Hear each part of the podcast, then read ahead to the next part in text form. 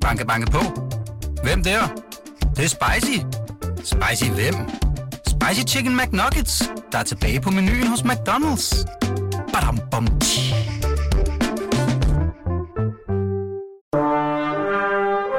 Du lytter til Radio 24 /7.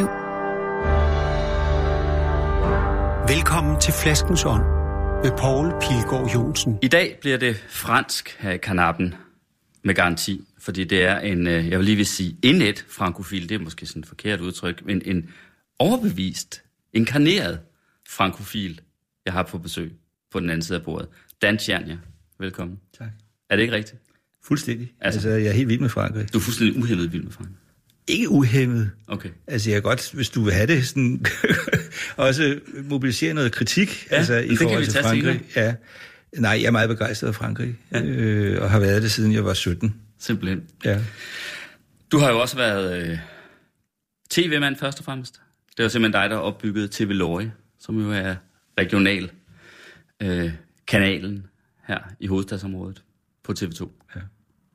Det var du indtil 14, 15, 15, 25 år cirka. 25,5. 25,5 simpelthen. Men i virkeligheden er du uddannet filminstruktør. Ja. Ja, det fandt jeg ud af, da jeg øh, forberedte mig lidt på, at du skulle komme. Øh, og det skal vi snakke om, fordi jeg tror faktisk, jeg har set en film, du har lavet en gang. Den, der hedder Danmark er lukket. Ja. ja. Selvom den er ret gammel. Ikke? ja, hvad synes du om den? jeg kan overhovedet ikke huske den. Nå. Altså, jeg, jeg har jo set den Okay. for det er sådan altså, set et meget godt tegn. ufattelig lang tid Det siden. var Benny Andersen, der, og jeg er Benny Andersens manuskript, vi lavede den sammen. Ja. okay. Og så har du været øh, sådan kultur- og presseråd i øh, Frankrig på ambassaden dernede. Den danske ambassade i Paris. En slags kulturattaché er det vel? Nej, altså, der var en kulturattaché også, som, okay. øh, som var min kollega. Ja. Men jeg var simpelthen leder af kultur- og presseafdelingen. Ja, det der med råd, det er sådan noget underligt noget, ikke? Altså etatsråd og sådan noget. Ja. Man har altså rådgiver, man har en økonomisk rådgiver, og en handelsrådgiver, og en kulturrådgiver, og en økonomisk rådgiver. Og det var det, du var. Og jeg var så det. Og så har du lige skrevet en bog, som vi selvfølgelig også skal tale meget om, og den handler også til dels om Frankrig, men også om øh, en, øh, en mand, som jo var ved at blive verdensberømt på et tidspunkt, arkitekt Johan Otto von Speikelsen, som øh, tegnede øh, den nye triumfbue i Paris, Défense. Ja. Øh, men som du, øh, som du mener rent faktisk allerede er ved at blive glemt. Og derfor har du skrevet en bog om ham. Det skal vi også snakke om. Og så har du ved Gud selv taget vinen med. Og det synes jeg egentlig også var meget passende, fordi jeg kan jo huske, der har jo været lidt ballade om dig i tidens løb, ikke? Der har været meget ballade. Ja, der ja. var det der med Klub Lorry. Det var sådan en... Øh, det var ikke længe en indkøbsklub. Det var en måde at knytte folk tæt på Lorry, seerne tæt på Lorry, og så kunne de komme med på rejser, ikke? Da man lavede de, der, og- da man lavede de regionale TV2-stationer, der havde man sådan nogle øh, lokale eller regionale klubber eller foreninger, der, der, der sådan ligesom stod bag øh, oprettelsen af disse der stationer, der slog sig sammen og søgte om sendetilladelse. Og det gik rigtig godt i Sønderjylland, i Sydjylland, i Midtjylland, alle mulige steder. Der var to af sådan nogle klubber, da jeg kom til øh, og skulle oprette øh, TV2 Løje. Og så, så tænkte jeg, okay, så det her det er hovedstadsområdet, det er en tredjedel af Danmarks befolkning, så lad os lave det, som jeg har set i Frankrig, nu du snakker om Frankrig, hvor man har sådan nogle læserklubber. Ja, du havde det også i Danmark, altså her i Politikken Plus og sådan noget. Mm. Så vi oprettede Klub Løje, som blev en kæmpe succes. Og noget af det første, vi lavede, det var en rejse til Paris med mig som guide. Og det var en busrejse. Jeg tror, vi havde 12 busser, der kørte afsted på en gang, øh, allerførste gang. Men der var også det med vinen. Det var derfor, Ja, det jeg kommer, nævner det kommer det her. senere. Ja, ja, så, det, det, øh, så, så lavede vi alle mulige andre øh, aktiviteter. Og på et tidspunkt var der en vinrejse til Bourgogne Mm. og Beaujolais. Og, øh, og det var også en kæmpe succes. Folk øh, synes, det var vældig skægt, at de fyldte der, der bus med vin og sådan noget. Og så, og så ville de gerne have, at vi skulle blive ved med det. Og det synes jeg måske ikke rigtigt, at jeg havde, havde lyst til, fordi det var, vi brug, jeg brugte den efter vores ferie på det og sådan noget. Men så fandt jeg ud af, at vi kunne gøre reklame for øh, Klub Løje, øh, altså for TV2 Løje, for, for stationen, ved at importere vin til vores medlemmer. Mm. Og så var der sådan en bagetiket, hvor der stod, at det var importeret til TV2 Løjes venner og medlemmer af Klub Løje og sådan noget. Og det gik rigtig godt. Folk var helt vilde med de der vine. Og balladen kom jo så, fordi Nej, balladen kom så, Kulturministeriet. Nej, nej, at- nu, nu, nu springer du over. Okay, man skal ikke lige... Øh, Jamen, du kan jo må trække op, mens jeg snakker. Så, så kan jeg nemlig trække op, mens du snakker, og så kan du fortælle bagefter, hvad det er for en balladen kom, fordi den der klub havde jo sådan set bidraget meget pænt til Lorges økonomi i mange år. Og så på et tidspunkt, så gjorde den det ikke. Så var der et, et underskud på 20-30.000 kroner. Og samtidig øh, synes øh, øh, bladet journalisten dengang, at, at jeg var meget, meget interessant som objekt for deres uvilje. Jeg, havde, jeg ved ikke hvorfor, men, men, men øh, så de begyndte sådan det med vinture til Paris. Der har aldrig været en vintur til Paris, vel? Vi importerede de der vine, det havde intet med dem at gøre. Altså det, de, det hvilede fuldstændig i sig selv. Folk bestilte vinen, betalte vinen, og så bestilte vi vinen, øh, og så var den sådan set betalt, og det var det. Men der var et lille underskud på klubbens drift. Der var jo nogen, der administrerede den. Og det blev der en helvedes ballade ud af, altså 30 30.000 kroner eller sådan en, ud af et budget på nogle 60 Men så millioner. var det, fordi ministeriet mente, eller revisionen mente, at, at det var licensmidler, der var brugt til at dække det der. Ja, men de øh, havde jo så ikke havde haft noget imod, at der kom penge ind tidligere. Alle vidste jo, vi, vi var underkastet der øh, TV2 lov stadigvæk, Rigsrevisionen, så alle, alle vidste jo, hvad det handlede om. Øh, Og der skete så heller ikke noget. Altså, øh, jeg blev hverken fyret eller hængt eller noget som helst. Nej. Øh, men det var faktisk en meget interessant oplevelse, vil jeg sige. Fordi jeg var ude i det, der hedder en shitstorm i dag. Ikke? Ja, det var det. Øh, Før det- og det var, jeg blev behandlet, som om jeg var som politiker bliver behandlet, ikke? Fuldstændig. Og det er fantastisk svært at trænge igennem. Du kan se, du kan huske, at det var noget og vin og så videre, ikke? Mm. Det sidder altså fuldstændig fast. Der er nogen, der mener, at jeg var, altså i virkeligheden, Kriminel nærmest. kriminel, ikke? Ja. ja. Og det var jeg ikke. Og det er skide ubehageligt at blive beskyldt for at være kriminel. Måske også, hvis man er det, det ved jeg ikke. Men i hvert fald, når man ikke er det. Skal jeg noget op? Jeg er spændt på, hvad du synes om det. Øh, det må der komme med den. Jamen, det er det. Altså, og jeg kan i hvert fald selv med mine øjne konstatere, at det er en øh, vin fra Beaujolais fra Morgon, som er en af de fem, øh, eller, eller de, hvor mange? Nu kan jeg 10. ikke huske. 10, 11, er der er kommet 11 10 nu? kryer. 10 kryer. Jeg mener, der kun er 10. Ja. Der, der kommer en ny til for nogle år siden. Ja, det var Øh, Renier, som er den sidste. Præcis, Renier. Øh, og det er temmelig mange år siden efterhånden. Ja. Ja, det, synes, det er jo, når man bliver gammel, ikke? Så synes man det. Men det her fra Morgon, den har været der altid. Øh, og, øh, og så hedder ejendommen Maison Passot. ja. Ja. Ja. En smag. Skål. Skål. Dan Tjernia, og velkommen endnu en gang hjemme hos mig, Poul Pilgaard, i Kanappen. –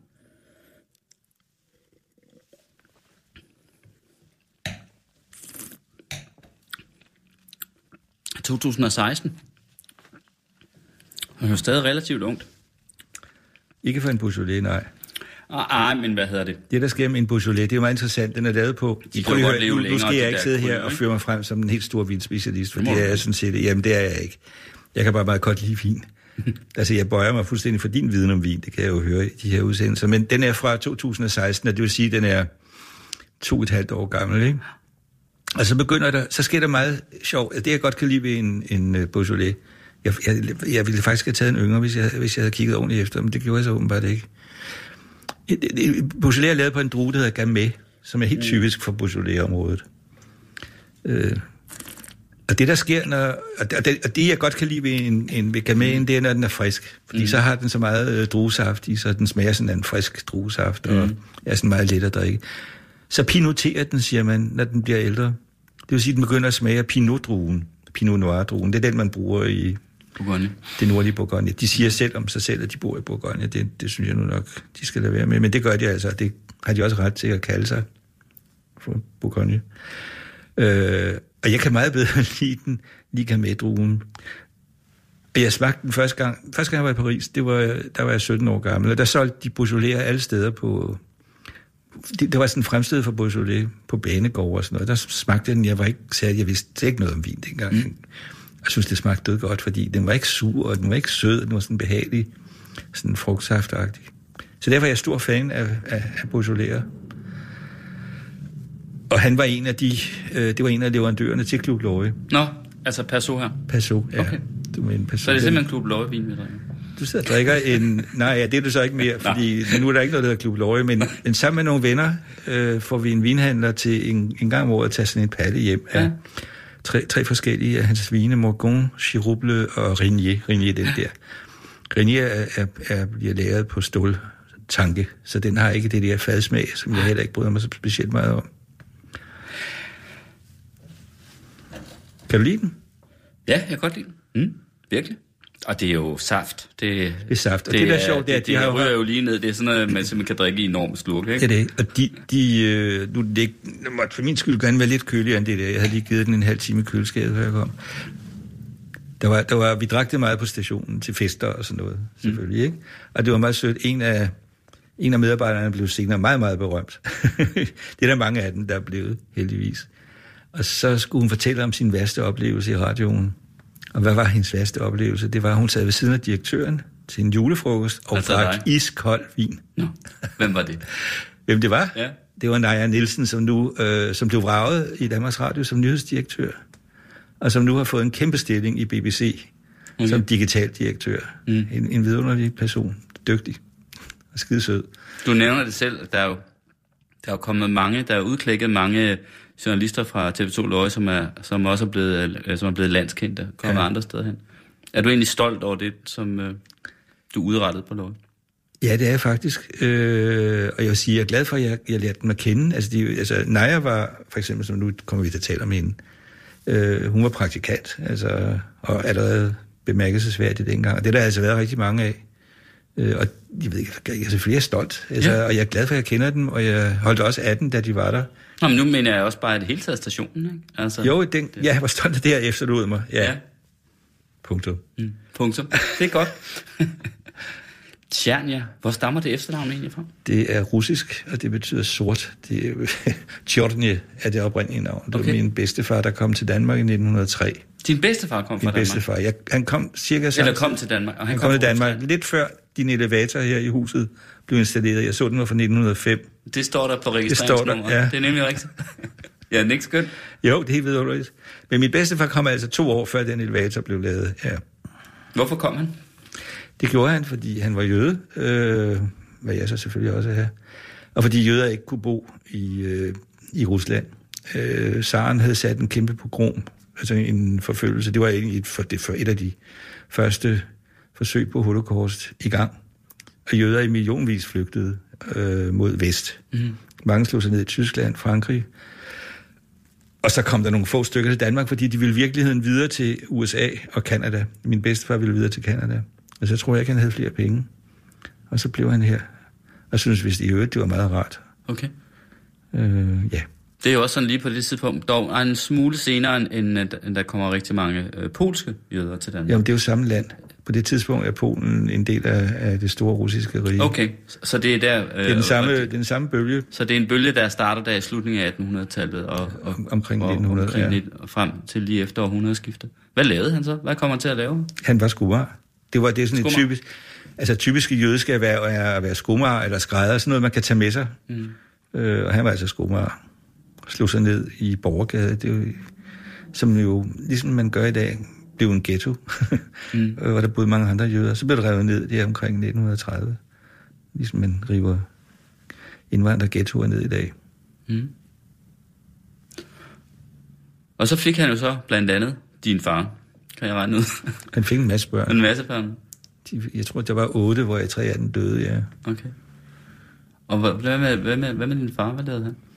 Min far, han, øh, handlede med læder. Han lavede lædervarer, sådan skriveunderlag, skrivemapper og fotoalbum og sådan noget. Altså, han var fa- fabrikant, eller? Ja, Ja. det er et stort ord. Altså, han, okay. Han, han lavede det selv. Jeg vil sige, jeg kommer fra meget, meget beskidende kår. Ja. Øh, så. Og, og hvor voksede du op henne? Nu ved jeg jo, du bor på Frederiksberg. Ja, ja. Og det ved jeg, fordi jeg engang har været ude og låne sådan en øh, lille optager af dig. Øh, hvad hedder sådan en? øh, Minidisk. Sådan en minidisk, fordi jeg har nogle gamle minidisk, jeg skulle have afspillet. Nogle jeg har optaget for 14 år siden, ikke? Og, og det er jo ikke let at finde sådan en, en minidisk afspiller dag. Og så efterlyste jeg det på Facebook, øh, hvor vi er venner, og så... Øh, og så meldte du dig, og så var der ude. Og ja, du bor jo meget, meget dejligt. Ja. I sådan nogle... I, i, i, det der i virkeligheden er en slags haveby.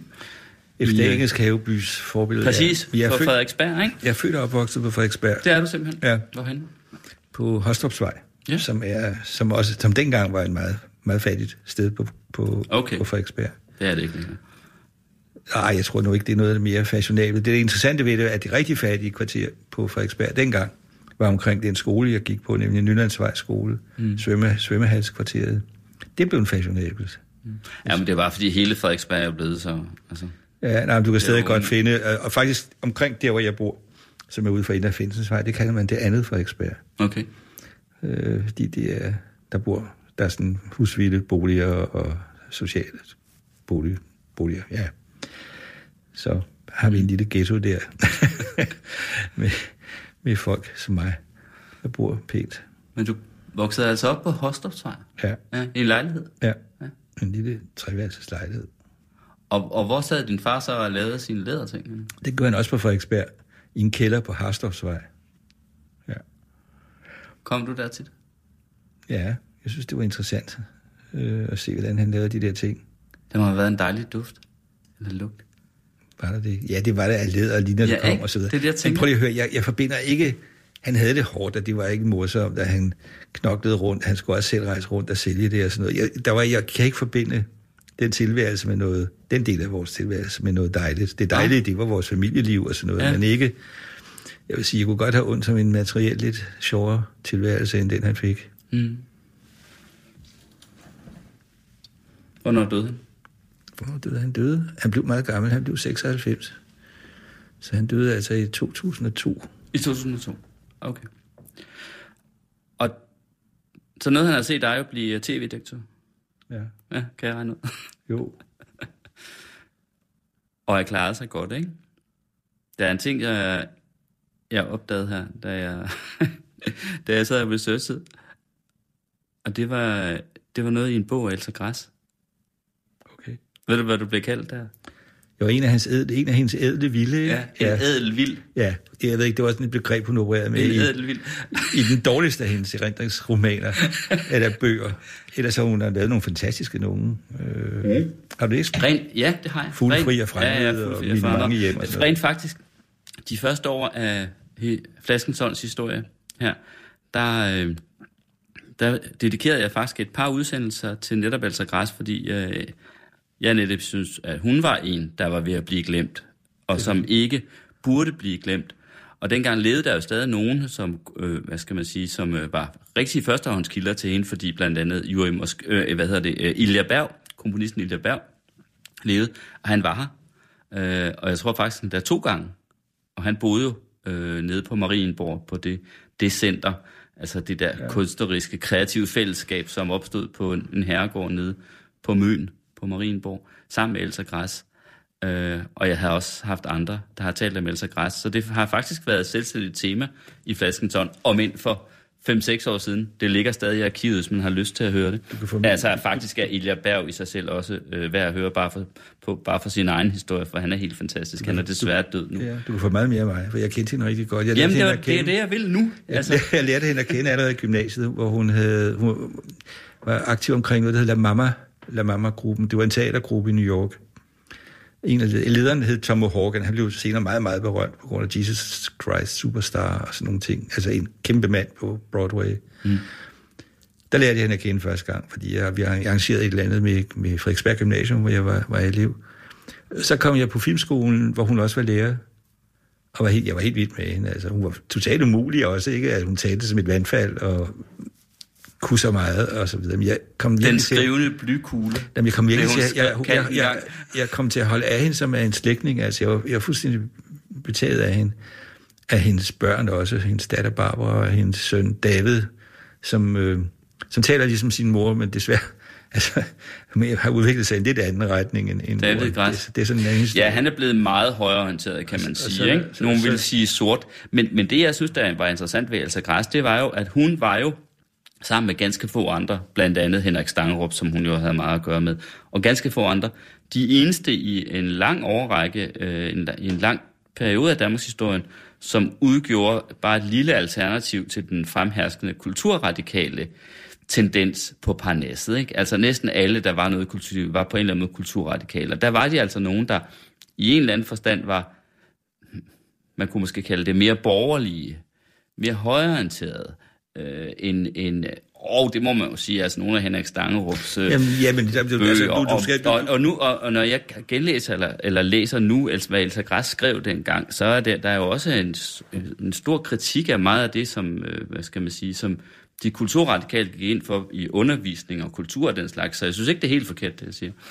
Det men jeg kan godt se, at du sidder og ryster. Ja, ja, men jeg kendte også Henrik Stangerup rigtig godt, og holdt også fantastisk meget af ham. Mm. Og han var heller ikke... Altså, tiden, tiden havde hysteriske tendenser, hysteriske venstreorienterede tendenser, som minder, ja, som minder enormt meget om, om de hysteriske højreorienterede tendenser, du har i øjeblikket. Altså, du, det, altså, det er som om verden er gået fuldstændig amok, og det samme kunne du komme ud fra dengang, i, vi sanger om 70'erne, ikke? altså mhm. slutningen af 60'erne, 70'erne, et stykke op i 80'erne i virkeligheden. Præcis. Henrik Stangerup var socialdemokrat, øh, og det var Elsa Græs også, og mm. det var jeg faktisk også, og vi var alle sammen medlemmer af, af det Socialdemokratiets kulturudvalg. Øh, det var et meget, meget spændende sted, øh, som var ledet af Niels Mathiasen, som senere blev en af vores bedste kulturministre. Mm.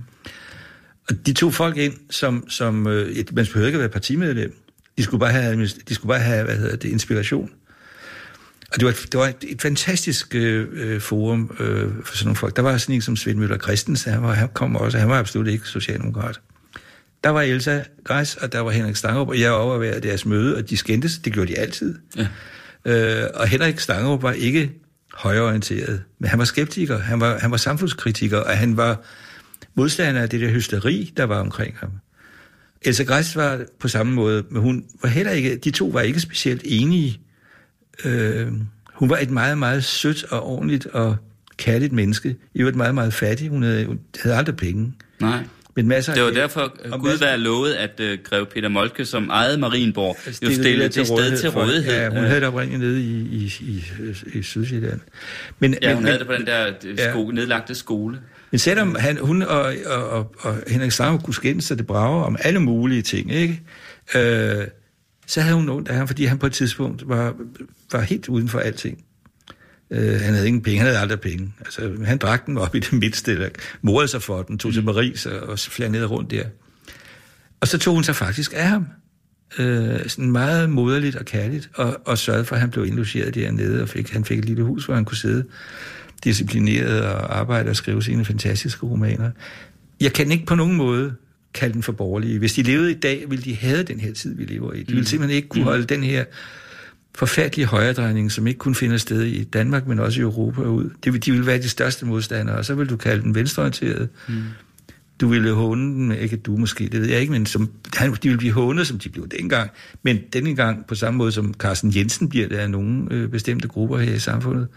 Han minder mest om dem, hvis du synes, han er højreorienteret så har du karakteristikken. Det, jeg mener, det er en, en misforståelse. Ja, altså det bliver lidt en strid om, hvor, hvornår man er borgerlig, hvornår man er højorienteret osv. Jeg har, mener jo på ingen måde, at de sådan var højorienteret på den måde. Vi forstår det. Vi forstår, ja, måske sige, forstår Elsa, det nu, Elsa men det jeg mener... altså forbud i USA. Altså, de synes, de synes hun var for venstreorienteret. Jo, jo, men altså, der er nu stadig i, i noget af det, jeg har læst af Elsa Græs, også i Stangerup, en, hvad skal man sige, kritik af nogle af de fremherskende meninger på bjerget, som var meget venstreorienteret på det tidspunkt. Ja, ja. Så derfor måtte man ligesom derhen, hvis man ville have et alternativ til det, der var bare gængs lærdom på bjerget, kan man sige, ikke? Øh, på det tidspunkt. Jo, altså, øh... og, og sådan en som Rifberg var jo, hvad skal man sige, øh, et, et yndlingshadeobjekt for, for Stangerup. Sikkert lidt todelt i virkeligheden, eller hvad? Nej, men de var, de havde, de, de var faktisk familie med hinanden, og det, det var, var sådan et, ja, der var jalousi og alt muligt andet mm. på begge sider. Mm. Øh, Henrik Stango var meget, meget følsom. Han var, han var, han var, han var meget skrøbelig i, i mm. det der selskab der. Rifbjerg var ikke særlig skrøbelig. Nej, han kunne altså det. være meget brutal, ikke? Og Rifbjerg var, var en, altså, umiddelbart en større succes og havde penge og kunne spise lækre middag på Maxim i Paris og alt muligt andet. Det kunne Stangerup ikke tillade sig. Så der var det jalousi. Øh, og så var der sådan noget fætter, fætter havde. De var fætter, ja. simpelthen. Det var det. Øh, prøv at det er en meget, meget spændende tid. Øh, du, var der, du var ikke født dengang. Nej, det var Nej, jeg ikke. Men det var jeg. og jeg lavede udsendelser med dem her, øh, med de her mennesker, og jeg omgik dem, og jeg holdt meget af dem, og synes, de var spændende. Det, jeg godt kunne lide, var netop, at de var uafhængige. Ja. At de ikke var lå under for mainstream. Jeg kan ikke fordrage mainstream, det er noget af det værste. Det er nemlig vanvittigt farligt at være en del af mainstream, fordi så triller man bare med. Og nogle gange triller man med noget, man ikke burde trille med i. Og det kunne du også risikere i den der hysteriske venstredrejning, som var dengang. Mm. Nu tager jeg mig altså en, øh, en slurk. Ja, men Skål. så tager jeg også en lille slurk. Sådan. Dan Tjerni, vi skal nok komme til den bog, som du lige har udgivet, ja. øh, som jeg går ud fra, at du virkelig har lyst til at snakke om. Det har man jo virkelig, når man lige har udgivet ja. en bog nu. Men jeg bliver nødt til lige at vende tilbage til, til noget, jeg nævnte i starten, nemlig den der film, Danmark er lukket. Ja. Altså, du, du, hvorfor blev du egentlig filminstruktør? Altså, Fordi filmskolen åbnede, og jeg havde... Altså, altså jeg voksede op i et ikke-akademisk miljø, Ja, altså, som jeg også har sagt, så det. var et kærligt og vidunderligt og sødt menneskeligt miljø, men det var meget, meget fattigt. Øhm, og meningen var, at jeg skulle være typograf, for som min far sagde, der bliver man aldrig arbejdsløs. Og der tog han jo sådan set fejl, men øh, jeg blev så ikke typograf. Men jeg kom i gymnasiet ved et tilfælde, fordi jeg ville have en realeksamen fra gymnasiet. Det kunne man få dengang, der var noget, der realeksamen. Og de kunne ikke fylde deres realklasser. Og så tænkte jeg, jeg havde gået på den der forfærdelige Nylandsvej skole, hvor folk fik tæv og spanskrør og alt muligt andet. Det gjorde man nemlig på Frederiksberg, som ellers er en glimrende kommune. Men det sidste sted i landet, man afskaffede brylestraffen, det var faktisk her i kommunen. okay. Har du også fået nogen? Jeg tror, jeg har fået den med spansk. Jeg har sikkert fået en lussing eller sådan noget. De tævede løs på de der børn. Der var, det, det betød ikke noget. Okay. Børn besvimede, og sådan, det var helt forfærdeligt. Jeg tænkte, jeg vil ikke gå der. Altså, det, når, når der, jeg vil simpelthen ikke gå der længere end højst nødvendigt. Og det sidste år kunne jeg så komme på et gymnasium. Altså, fordi man havde de der klasser. Og så prøvede jeg Jørgen, Sankt Jørgens Gymnasium, og der kunne jeg komme ind, og så Frederiksberg Gymnasium, og det var lidt tættere på. Og så kom jeg ind der. Og det havde gået der nogle måneder. Så sagde rektor, prøv lige at høre, det, hvorfor kom du ikke i gymnasiet? Og det gjorde jeg ikke, fordi som lærerne sagde, at du bliver sgu aldrig til noget. Altså, du skal bare ud og komme i lære. Og så, og så sørgede han for, at jeg lærte latin, og så kom jeg i gymnasiet og blev student. Mm. Til mine forældre store. Det var slet ikke, altså, det var der slet ikke tradition for hos os. Altså, det var, det var faktisk ikke specielt godt. Nej, Men der kom jeg de så var til... ikke stolte af dig. Jo, da jeg først blev student, så synes jeg, det var sjovt. Ikke? Præcis. Jeg forestiller dig, at din far, altså netop på den baggrund, og din far og mor var, må være blevet stolte af dig med det, du ligesom har drevet ja. det til, ikke? Undervejs, det var en fantastisk skole, øh, for mig i hvert fald. Hvis du spørger øh, andre, så har det måske ikke været så fantastisk. Men for mig var det befrielse at komme over på den skole. Jeg lavede skoleblade og skolerevy og skolekomedie, og var begyndt sådan at instruere og interessere mig for film og sådan noget. Og så åbnede filmskolen samtidig med, at jeg gik til studentereksamen. Og jeg søgte ind og, var, og fik at vide, at jeg var for ung. Jeg skulle vente et år. Og så ventede jeg et år, så kom jeg ind på anden årgang. Og så lærte jeg at lave film. Det var, det var fantastisk. Altså, det var rigtig spændende. Dygtige læger, vidunderlige læger. Bjarne Henning Jensen. Og der var alle mulige spændende mennesker, som kom og underviste os. Blandt andet Elsa Græs. I sådan en almindelig kulturting. Der var Niels Viggo Benson, der var Ole Svalve. Der var alle mulige interessante mennesker, der kom og underviste. Det var en luksusuddannelse. Vi var ikke mere end fire instruktørelever. Mm. Og et tilsvarende antal fotografer og lydelever. Ja, det var det. Det var en meget, meget lille skole. Og så var jeg færdig der. Nej, ja, før det vil jeg lige sige, det der år brugte jeg så på universitetet på at lære, læse engelsk og fransk. Og øh, så kom jeg på filmskolen, og, og, og så lærte jeg det der filmmiljø at kende. Og det kunne jeg simpelthen ikke lide. Det brød jeg mig virkelig ikke om. Det kunne du ikke lide? Nej, det var Hvorfor ikke lide? Hvorfor kunne du ikke det? Øh, det var for råt. Altså, de var... Okay. De var ja, det var, det var et meget kommersielt miljø også. Altså, det, var, det handlede om penge. Øh, jeg duede ikke til det. Altså. Ja, det gør det jo, fordi man er nødt til at skaffe mange, hvis man skal lave en film, ikke? Præcis. Så jeg ville faktisk tilbage på universitetet og fortsætte med at læse fransk og engelsk. Jeg kunne egentlig godt lide det også. Det var rigtig spændende. Og så fik jeg et sommerjob i Danmarks Radio i det, der hed Kulturafdelingen, TV-kulturafdelingen, hvor jeg så blev hængende. Simpelthen. I ni år var jeg freelancer, og så blev jeg fastansat. Og så på et tidspunkt tænkte jeg, altså prøv lige at høre, du er altså uddannet filminstruktør, ikke? Øh, Jeg har også lavet tv-teater, jeg har også lavet instrueret rigtig teater. Mm. Øhm, så jeg tænkte, nå, jeg skal da have lavet en film. Og jeg har lavet rigtig mange ting med Benny Andersen for, på fjernsynet. Dels et stykke, et tv-teaterstykke, der hed Faderskop. Og så sådan nogle mindre sjove ting, som vi lavede sådan noget, der hed Drama Doc. Jo, men, men den der Danmark er lukket, hvilket år kom den i? 81. 81. Der har jeg været 16. Eller 15. Jeg ved det ikke. Blev den vist på tv? Øh, jeg tror, DK4 har vist den. Altså den Ja. der øh, kanal. Jeg ved det ikke. Jeg har aldrig set den i tv. Men den har været et biografdistribution dengang. Ja. Jamen, så har jeg nok set den der på en eller anden måde. Og det eneste, jeg ligesom, der står for mig, jeg synes, jeg kan huske, det er sådan noget med, altså jeg synes faktisk, det var lidt uhyggeligt, eller sådan, altså var, det var, ikke, var det ikke noget med, det havde været, der havde været atomkrig? Nej, Og- dan, dan, det var, Benny Andersen havde lavet oprindeligt en, en novelle, der hed Orfeus i undergrunden, og det blev så lavet til en, et radioteater, og blev så til en teaterforestilling.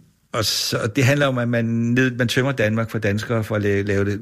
Nå nej, det var noget med EU, ja. Ja. Det, eller EF hed det jo ja, dengang, ikke? EF tømte Danmark for at bruge Danmark er blevet et reservat. Der blev et, et, et opsamlingssted for atomaffald. Præcis. Og så var der noget med atomer. Så Danmark ikke, blev- ikke atomkrig. Danmark blev lukket, og en forfatter, der hedder Overføres Jensen, øh, kommer hjem fra Sverige, eller skal hjem fra Sverige, for at vide, at det kan han ikke. Var, er det der udtryk, Region Nord findes i? Nej, Nå, nej, jo, okay. lidt. Ja, Det kan der var altså et eller andet. Jeg har set den film Nå. engang. Nå. Øh, og Anne Lennet spiller hans kone Eurodikke, Okay. og er forsvundet. Han rejser så rundt i Europa og leder efter hende, og man, danskerne opretter modstandsbevægelser rundt omkring, og han, ud, han får sådan et fa- falsk svensk pas og sådan noget, og der er en masse musik i, og Anne Lennet synger smukt, og Erik Grip synger også smukt, og der er Ove Sprogø med, og Gita Nørby, og det var en fantastisk oplevelse at lave den der film, vil jeg sige. Øh, det, der så skete, var, at, at folk havde ligesom fået nok af den. Altså, de kendte, de kendte jo handlingen, fordi de, der var novellen, og der var radioteater, og der var TV, teaterstykket, som blev opført inde på Nørrebros, øh, på, på øh, hvad hedder det der på Nørrebro, Folketeaterets mm. øh, lille scene. Så, så der var ikke nogen sådan rigtig, hvad hedder det, nogle rigtig øh, sådan nye oplevelser i den. Så fik den en, en øh, så fik, i udlandet blev den faktisk pænt behandlet af folk, der så den. De synes, det var en mærkelig film, ikke? men det er dybt interessant. Og den er meget Benny Andersen i sine replikker og alt muligt andet. Men det var også en rigtig anti-EF'sk, ikke? Jo, Det altså, var, Danmark det var, er der var, bare blevet Region Ja, Nord, øh, Dan- en, en oplagsplads for jeg var- atomaffald. Jeg var stærk modstander i EF, og det var Benny Andersen Ja. ja. også. Så det passede også rigtig fint. at, øh, det vil sige, der har jeg ændret holdning siden. Jeg ved ikke, hvad Benny endte med at have, have holdning til, til EF eller EU. I dag er jeg en stærk, mod, stærk tilhænger af EU, må jeg sige. Mm. Sådan kan man ændre sig. Men blev det din eneste spillefilm? Så lavede jeg den, og det var en fiasko, for nu at sige Det var det, som det er. Simpelthen. Okay. Okay. Altså, og det var, det var, den havde kostet to millioner, og folk var rystet over, at man havde spildt så mange penge på det lort, ikke? Ja, det var mange penge dengang. Det var mange penge, og det var ikke spor sjovt at lave en fiasko. Jeg, jeg, det var jeg faktisk ikke vant til, for nu at sige det med en vis selvfølelse, ikke? Øh, og der var, der, jeg havde en meget, meget øh, betænksom chef i TV-byen, Werner Svendsen, som tænkte, jamen, okay, der var sådan lidt penge til overs derefter i efteråret 81. Så, så jeg kunne få lov at lave noget, jeg havde lyst til. Så jeg fik lov at lave en udsendelse i Mali. Og det gik altså også galt, fordi jeg og Jens Winter, som jeg arbejdede sammen med dengang, vi strandede så i Senegal. Det var, det var 81 var ikke, eller, eller 80 var det. Det var ikke 81. 80 var ikke, var ikke mit år. Ja. Fik du så også selv gæld om på den film? Der? Nej, overhovedet ikke. Nå, det gjorde Nej. du ikke. Dog ikke. Nå. Jeg griber til glasset. Ja. Jeg har læst din, øh, din bog om Johan Otto von Sprikkelsen. Kun på, på en pdf på computeren, for jeg ved ikke om den foreligger fysisk endnu. Jo. Vi optager det her program jo et par uger før det ja. bliver sendt. Øh, men kan du- når programmet bliver ja. sendt, så, så er bogen udkommet. ja, Ikke? en meget smuk bog faktisk. Sådan en håndværksbog, altså boghåndværk, ja. Ja, det kan jeg så ikke se på en pdf, men øh, der er gode billeder af. Og der er en interessant tekst. Øh, jeg ved ikke rigtig, hvor vi skal ende og begynde.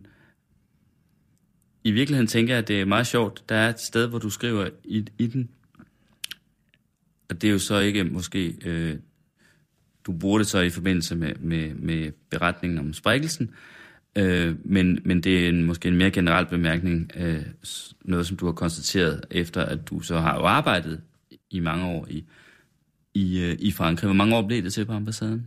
Jeg har været i Frankrig flere omgange, fordi... Øh, altså, jeg havde både en universitetsbaggrund, selvom det var meget beskeden, og så havde jeg den der sådan meget kuvøseagtige baggrund på filmskolen, som var meget seriøs, og så kom jeg... Og, og film, filmverdenen var for useriøs til mig dengang. Det er den så ikke i dag, men det var den dengang. Og så kom jeg på fjernsynet i kulturafdelingen med meget, meget begavede mennesker, øh, men altså mm. anden tilgang til faget, end at være filmmand, altså med billeder og sådan noget. Og så på et tidspunkt opdagede jeg, at der i Frankrig var en, øh, en eksperimental afdeling af fransk tv, af deres, det der svarede til Danmarks Radio, hed ORTF dengang. Og der var jeg så nede øh, og suge til mig der på et tidspunkt. Okay, og så I, du så... I 70'erne. Så kommer jeg tilbage igen til Danmarks Radio. Øh, så jeg, jeg har været der to gange. Det var et lille halvt år første gang, ikke? Og så øh, var jeg fem år på den danske ambassade senere. Okay. Fem år. Det du skriver, det er, øh, eller konstaterer, det er, at ordet hyggeligt findes ikke på fransk. Ja, nu gør det. Med god grund, Ja, skriver du. Ja. Ordet hyggeligt findes ikke på fransk med god grund. Og det er der en god grund til. Ja. Ja. Hvad er den gode grund? Jamen, det er, at, at, at øh, det er Spreikelsen, nu skal vi lige sige, altså Spreikelsen er en dansk arkitekt, som vinder en kæmpe konkurrence i, i, øh, i Paris.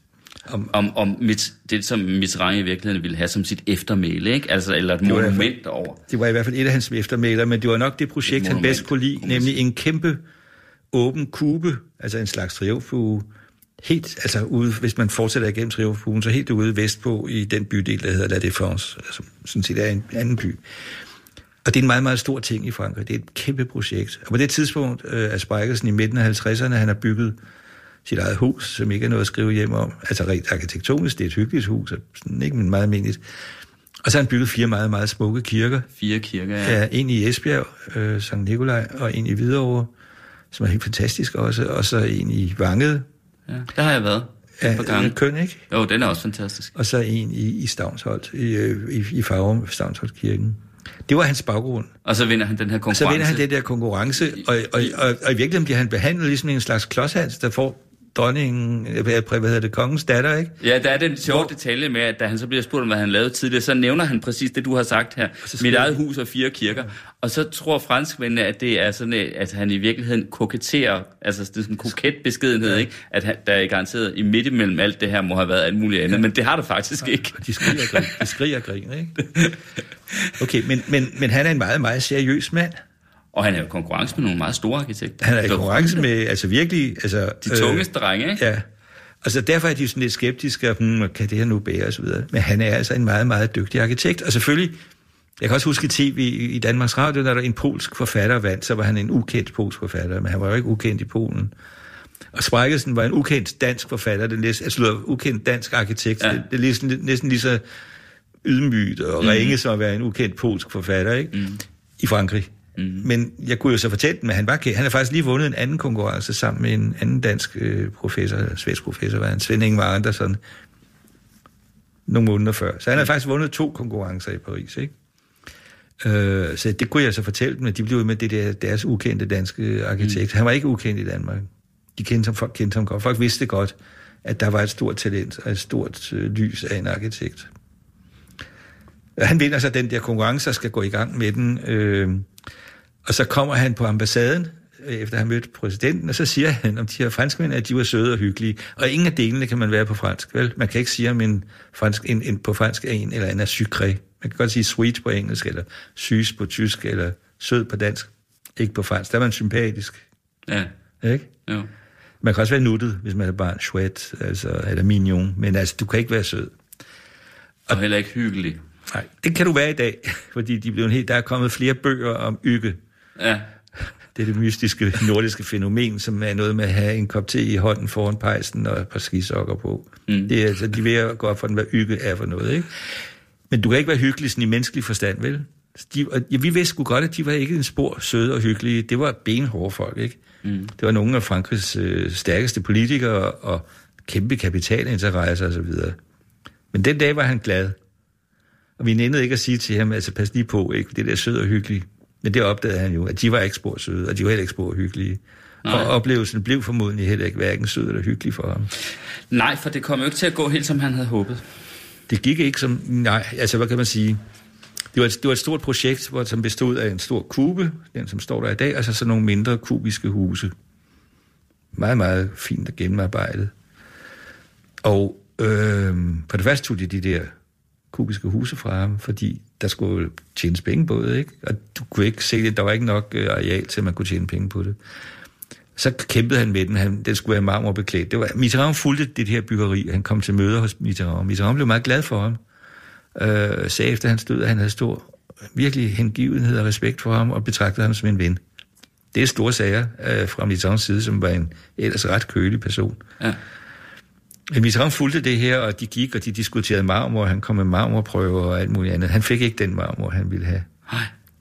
Og han fik heller ikke det glas, han ville have. Jo, ja, nej, han ville have glasene klistret op, men de var bange for, at de skulle falde af og sådan noget. Så Men marmor, der lavet lister, som de Ja, så sat fast med, lister, men ja. det var ikke helt, hvad han havde ønsket. Nej. Og det endte med, at han rent faktisk trak sig fra Altså, der sker så det, at Mitterrand mister sit øh, parlamentariske flertal virkelig mister magten, og ikke kan have nogen som helst indflydelse på det her projekt.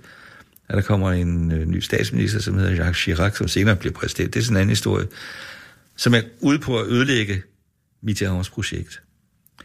Fordi og, det ligesom var et monument. Ja, altså, det, det, var, var hans det var, monument, det, det, skulle, det skulle ikke være alt for sjovt. Og det er jo gigantisk, altså den... Øh, har du været ude Ja, jeg har været derude. Ja. For nogle, men, en del år siden efterhånden. Jeg husker det som en dag, hvor det blæste meget, men det gør det hvis alt... Øh, det gør det jo ofte derude, ja. ja. men læg mærke til, hvor lidt, at det ikke føles så gigantisk, altså når du står der, fordi han netop har forstået at lave de der proportioner. Altså selvom det er 110 meter højt. Ja, det er jo gigantisk Og lige så, lige så bredt og lige så dybt næsten, altså der er sådan nogle så står man ikke og synes, at det her er kæmpestort. Det er kæmpestort. Ja. Det er mere på afstand, jo, i virkeligheden, ja, ja. at man forstår storheden. Ja. Øh, nej, altså til sidst, så, altså han blev sådan en kastebold imellem øh, de der chikanerier, som, øh, hvad hedder det, den der chikane, som, som Mitterrand blev udsat for, og så videre. Og så var han træt, og så sagde han, nu okay, altså ikke mere, nu, det, det, nu, så trak han sig fra, fra projektet. Det gjorde han så i juli 1986. Øh, og jeg fik så, jeg filmede ham, øh, vi havde aftalt, at jeg skulle lave en, en, en, en, en, en, en udsendelse, hvor vi fulgte hele processen. Min kollega Else Lidegaard havde lavet noget, og jeg havde så, mens jeg var på ambassaden, brugt nogle fridage på også at filme der på deres tegnestue. Og så, øh, så var jeg i mellemtiden kommet hjem til Danmark og begyndte i Danmarks Radio igen, og der, der filmede jeg ham så, øh, lavede en masse interviews med ham rundt omkring i kirkerne, og det var vældig hyggeligt. Det var hyggeligt. Og så, øh, så skulle han til Paris. Så holdt han lidt foredrag på Gamle Dok, som, som øh, jeg mener var betalt af et eller andet firma, men meget, meget veloplagt og morsomt øh, foredrag, hvor han fortalte om det her projekt, han var i gang med, som han havde trukket sig fra. Ja. Øh, hvad der var virkelig chokerende. Jeg blev rystet, kan jeg huske. Jeg tænkte, det er altså alvorligt, ikke? Så jeg tog de til Paris der i øh, september-oktober 86, og så ringede hans kone, Karen von Spejkelsen, og sagde, at han havde det altså rigtig skidt, om, om vi kendte en læge, vi kunne anbefale. Og så kom han på det amerikanske hospital, hvor man kunne tale amerikansk eller engelsk. Det var en fordel. Og så viste at han havde kræft, øh, som de faktisk ikke kunne gøre noget ved. De lukkede ham igen og sendte ham hjem. Og så gik der ikke ret mange måneder, så døde han. Og det var virkelig tragisk. Øh, altså dels er han midt i sit livs triumf, skulle altså ind på den måde, men og jeg kunne så godt lide ham. Altså, jeg kunne, jeg kunne rigtig godt lide ham. Mm. Så, så, så, så vi blev så forfærdeligt kede af det over, over, over det, der skete. Så fik jeg samlet alle de der små klip, jeg havde lavet med ham til en udsendelse, som hed Kun for Mennesker, øh, som ikke er noget filmisk mesterværk, men som er godt, fordi øh, jeg har fået en masse priser for det, fordi han er så stærk. Han havde en meget, meget stærk personlighed, og en meget charmerende personlighed. Han går rigtig godt igennem. Øh, mm. Men vel, ja. Ja, og så, og så spurgte hans kone dengang, øh, om jeg ville hjælpe hende med at skrive en bog. Og det ville jeg da gerne. Øh, og det kunne jeg så ikke, fordi så fik jeg det der job med at øh, skabe løje, altså oprette løje. Så jeg havde simpelthen ikke tid. Men nu har du skrevet den her? Nu har jeg skrevet den, fordi så var der en fransk kvinde, som pludselig dukkede op, en forfatterinde, en ukendt fransk forfatterinde. Hun er ikke ukendt i Frankrig, men jeg kendte hende ikke. Så hun er ukendt, ikke? Mm. Øh, Laurence Cossé hedder hun, og hun ville gerne, hun siger, at han er jo glemt denne, denne store arkitekt, som har lavet det der, og nu vil hun lave en gravsten for ham, fordi det fandtes altså heller ikke. Altså i form af en bog? Ja. ja. Jamen, han har ikke nogen gravsten, fordi han er begravet i sådan de ukendte, hvad hedder sådan en fælles grav, ikke? Ja, en fælles grav, eller de ukendte grav. De ukendte grav. Ja. Hvad hun var rystet over. Ja. Øh, og så har hun skrevet en roman. Det bliver man ikke i Frankrig, hvis man er noget på nogen måde. Nej. det er helt utænkt. C'est comme Mozart. Det er ligesom Mozart, ikke? Altså, hvor er han begravet? Det gør man ikke, og slet ikke sådan en stor mand, som, han, som de synes, han var. Så hun har skrevet en roman, som er fuld af vrøvl. Okay. Øh, og de irriterede mig, så tænkte jeg, okay, nu har jeg tid, fordi nu er jeg gået på pension. Mm. Så har jeg skrevet en bog. Og det har altså taget frygtelig lang tid, fordi det er, de folk er døde og væk og borte og alt muligt. Men nu er den der. Mm. Jeg tænker på, han, han døbte jo selv sit projekt her, altså øh, menneskehedens triumfbue. Ja. Det kaldte han faktisk ja. bygningen, ikke? Menneskehedens triumfbue. Det, det tyder da alligevel på en vis selvfølelse. Øh, Nej, han havde, han havde øh, nogle meget stærke humanistiske idéer mm. Om, hvordan man skulle behandle mennesker, og hvordan mennesker skulle have det, og hvordan mennesker skulle trives. Det, det præger også hans byggerier. Man føler sig simpelthen godt tilpas ind i den. De er ikke for store, og de er ikke for kolde. Nej, der er en menneskelig skala på en eller anden måde, også selvom byggerierne ja, er store ja, i virkeligheden. Ja. Ikke? Ja. Øh, Så jeg synes ikke, det er prætentiøst. Og i min udsendelse, der, der, der forklarer han også, hvad han mener med det. Altså han siger, at det lyder lidt patetisk med det der en, en menneskehedens triumfuge, men, mm. men han mener, at man laver, man laver monumenter for, for, for, for store mennesker, præsidenter og magthavere. Han synes, der skal være noget for mennesker, så det, jeg synes ikke, det var prætentiøst. Mm. Alligevel får man måske indtrykket af, at han øh, kunne være dominerende. Men han var... Han var, en, han var måske jeg, også arrogant. Det ved jeg ikke. Det er der nogen, der har oplevet, at han var, ikke? Mm. Øh, han, var, han var respektindgydende.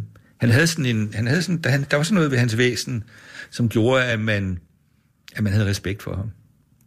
Nu var jeg ikke en del af hans øh, verden, øh, så jeg havde respekt for ham af helt andre grunde. Jeg kunne se, jeg, øh, jeg har lavet masser af kunstnerportrætter og mødt også på filmskolen store kunstnere, der kom osv. Han havde et kunstnerisk sind. Et meget, meget stærkt kunstnerisk sind. Og det kunne jeg altså godt lide. Det er der nogen, der ikke kan lide, fordi de synes, at nogle folk er sære. Og hvad kan de nu ikke holde op med at kræve den bedste marmor? Kan de nu ikke bare lade være? Hvorfor skal, deres, hvorfor skal de der vinduer klistres op, når vi lige kan bruge en liste? Og hvorfor skal, hvorfor skal han blive ved med at... Altså, de, de skændes for eksempel om... Han ville have, han ville have håndvasket på tøj, i toiletrummene, ikke? Ja, det ville franskmændene ikke Og så sagde franskmændene, nej, det, det er der ingen grund til at bruge penge på, og så videre. Og han blev ved indtil en af hans øh, medarbejdere sagde, du kan sgu da ikke lære et helt nation at vaske hænder, når de har været på toilettet. Det var måske ikke det mest kunstneriske, men altså han var, han var ihærdig, og han var stedig, øh, og det kunne jeg godt lide. Jeg kunne godt lide den side af ham. Så kunne han umiddelbart som lærer, det kan jeg jo få at vide af folk, der har haft ham, være iskold og vanvittig hård. Men de siger også folk på at, at, at, at arkitektskolen dengang var meget kold og meget hård mm. ved, ved, ved, ved sine elever. Mm. Spræk hedder bogen, S-P-A-C-H, og som jo, hvad siger du? Spræk, S-P-A-E-C-K. Ja. ja. Men det var fordi, det kaldte han sig Spræk, når han ja. skrev til sine studerende eller nogle af sine venner. Han havde også vanvittigt mange navne. Han blev også kaldt Bubi. Hans mor var østrig-ungar, og Bubi, det betyder lille trold, ikke? eller lille dreng, ikke? Og så blev han kaldt uh, Sprækkelsen, og så blev han kaldt Johan Otto, og så blev han kaldt Johan, og så blev han kaldt Otto. Og da han var død, gik det op for mig, at jeg aldrig havde kaldt ham noget som helst. Jeg har aldrig nogensinde brugt et navn til ham, det var, hvilket også var mærkeligt, men det siger altså også lidt om hans, om den atmosfære, der var omkring ham. Han, der var sådan et eller andet ophøjet ved ham. Som, øh, ophøjet? En ophøjet atmosfære? Ja, det synes jeg. Der var også noget naivt over ham. Altså, der var, det var, han var en meget sammensat person, men, men, men gennemgående en meget, meget tiltagende person, og efter min mening en stor arkitekt. Hans nærmeste ven, Øh, han hedder Johannes Eksner, og hans kone hedder Inger Eksner. Johannes Eksner døde kort tid efter, jeg havde mødt ham. Også en fantastisk person og nogle vidunderlige arkitekter. Ham interviewede og så spurgte jeg ham, synes du, at, at, at Spejlsen var en stor arkitekt? Så blev han sådan fuldstændig, øh. Det synes han ikke. Øh, det sagde han ikke, han ikke synes. Han svarede ved at sige, Utzon var en stor arkitekt. Hmm. Jeg synes, han var en stor arkitekt. Spejlsen? Ja, jeg er heller ikke selv arkitekt, og jeg var heller ikke konkurrent eller ven med ham på den måde. Øh, så det er min vurdering. Mm. Men hvorfor har du egentlig ville skrive en bog om ham? Af den grund, og af den grund, at folk ikke øh, kendte ham. Familien er, familien er, familien er meget blufærdig. De, de har også tolket ham, men de har tolket ham forkert. Spejkelsen ville meget, meget gerne registrere det, der skete, og gerne have et eftermæle. Altså han ringede selv og sagde, nu gør jeg dit, nu gør jeg datten, nu gør jeg dutten, osv. Hans familie har fået opfattelsen af, øh, det er især nogle af hans børn, at øh, han, han ønskede ikke noget privat omkring sig, han ønskede ikke en mindesten, han ønskede ikke, og så videre. Det gjorde han altså. Ellers havde jeg ikke kunne lave de filmoptagelser, eller Else Lidegaard ville ikke have kunne lave de filmoptagelser, som vi alligevel kunne lave med ham.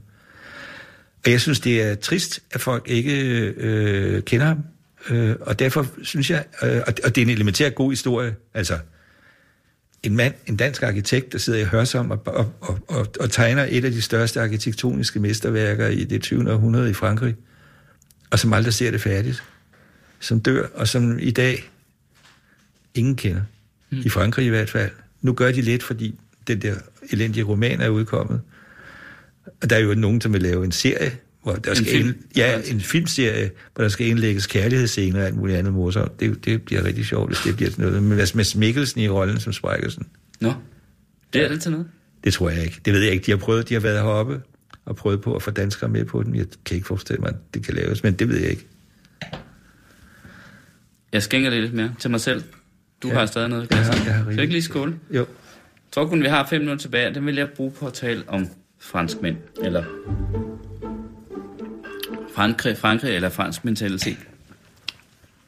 Jeg startede udsendelsen med at sige, og du erklærer dig fuldt enig, at du er enorm frankofil. Hvad er det, at du er så begejstret for? Det er er det franske. Jamen, øh, det startede selvfølgelig med, at jeg ikke kunne fordrage. Det startede med, at jeg skulle lære russisk på Frederiksberg Gymnasium. Det kunne man nemlig der. Jeg synes, det var sjovt at lære mine bedsteforældres sprog. Jeg har stort set ikke kendt mine bedsteforældre.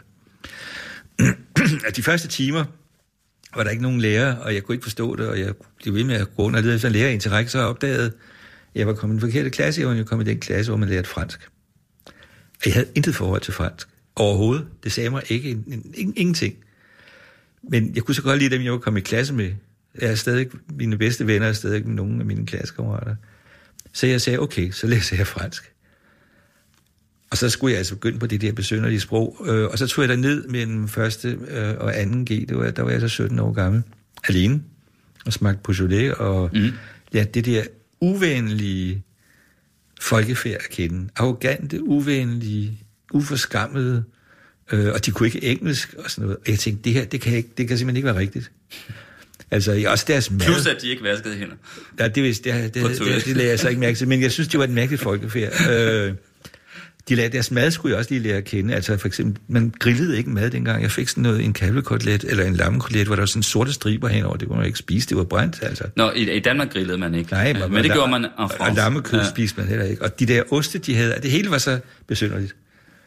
Og efter 14 dage, så, så begyndte jeg at synes, det var sgu egentlig meget interessant. Og så begyndte jeg at lære fransk, for alvor. Og så fik jeg faktisk 11 til eksamen. Så den eksamen og blev mere og mere interesseret i at bryde den kode, der er dernede. Og det så, det så lykkedes. Altså, øh, så læste jeg surrealisme og dadaisme på universitetet og franske digter og alle mulige spændende ting, og blev mere og mere fascineret. Franske film var jo fantastiske dengang. Og så kunne jeg simpelthen ikke øh, få nok af det. Altså, så kunne jeg hele tiden til Frankrig, hele tiden til Paris, hele tiden rundt og gå rundt. Det, er der også Henrik Stangerup at kende på en af de der rejser. Han flanerede nemlig, han tøffede rundt i alle gader og bare sådan gik I Paris? rundt. Og så gik jeg med ham, vi boede på samme hotel ved et tilfælde. Og sådan er det gået til, ja. Og så har vi haft en ferielejlighed i Sydfrankrig. Nu har vi så en lille bitte lejlighed i Paris, hvor vi tager ned så tit vi kan. Der er din kone. Og min kone, som er Ja. ja. fransklærer. Som er fransk lærer. Er det rigtigt? Ja. Hvornår, På Frederiksberg Gymnasium, hvor du skal... hvornår mødte du hende? Hvor gammel var Det du mødte jeg i gymnasiet. Er det rigtigt? Ja, hun var 16, og jeg Så var du 19. har altså ikke levet, om jeg så må sige, det søde liv på den måde i Paris? Overhovedet ikke. Nej? Nej, jeg Simpelthen. har levet det søde liv med min kone. Ja, Ja. Men øh, bliver alligevel ellevild med... På, er, er du lige, lige så vild med Paris, som du er med resten af Frankrig, eller er det mere resten af Frankrig, eller hvordan er det? Nej, jeg er meget, meget vild med Paris. Det er jo en fantastisk by at gå rundt i. Og, og resten af Frankrig er også interessant.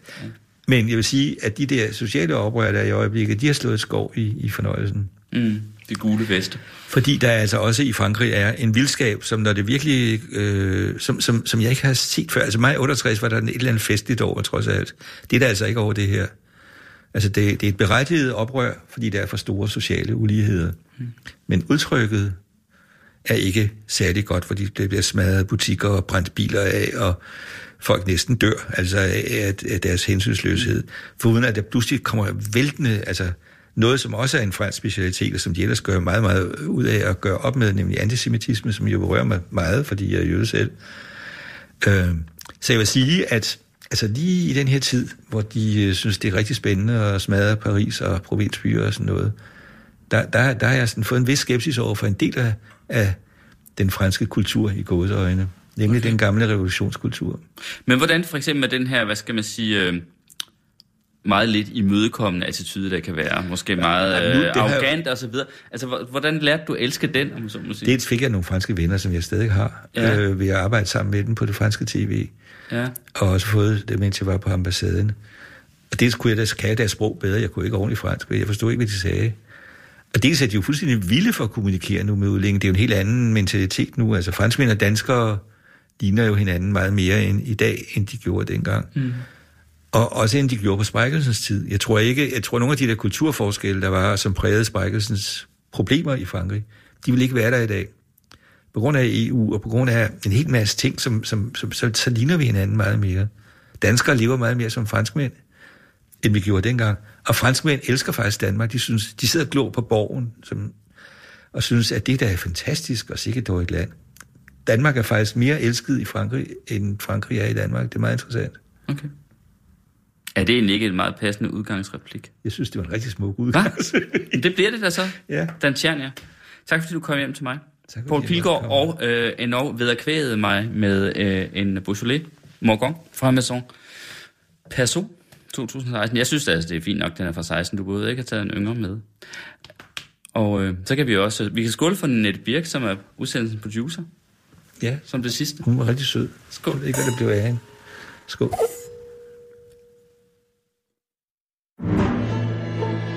Du lytter til Radio 24 /7.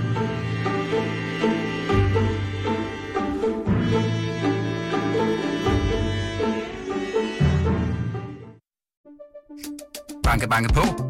Hvem der? Det, det er spicy. Spicy hvem? Spicy Chicken McNuggets, der er tilbage på menuen hos McDonald's. Badum, bom, tji.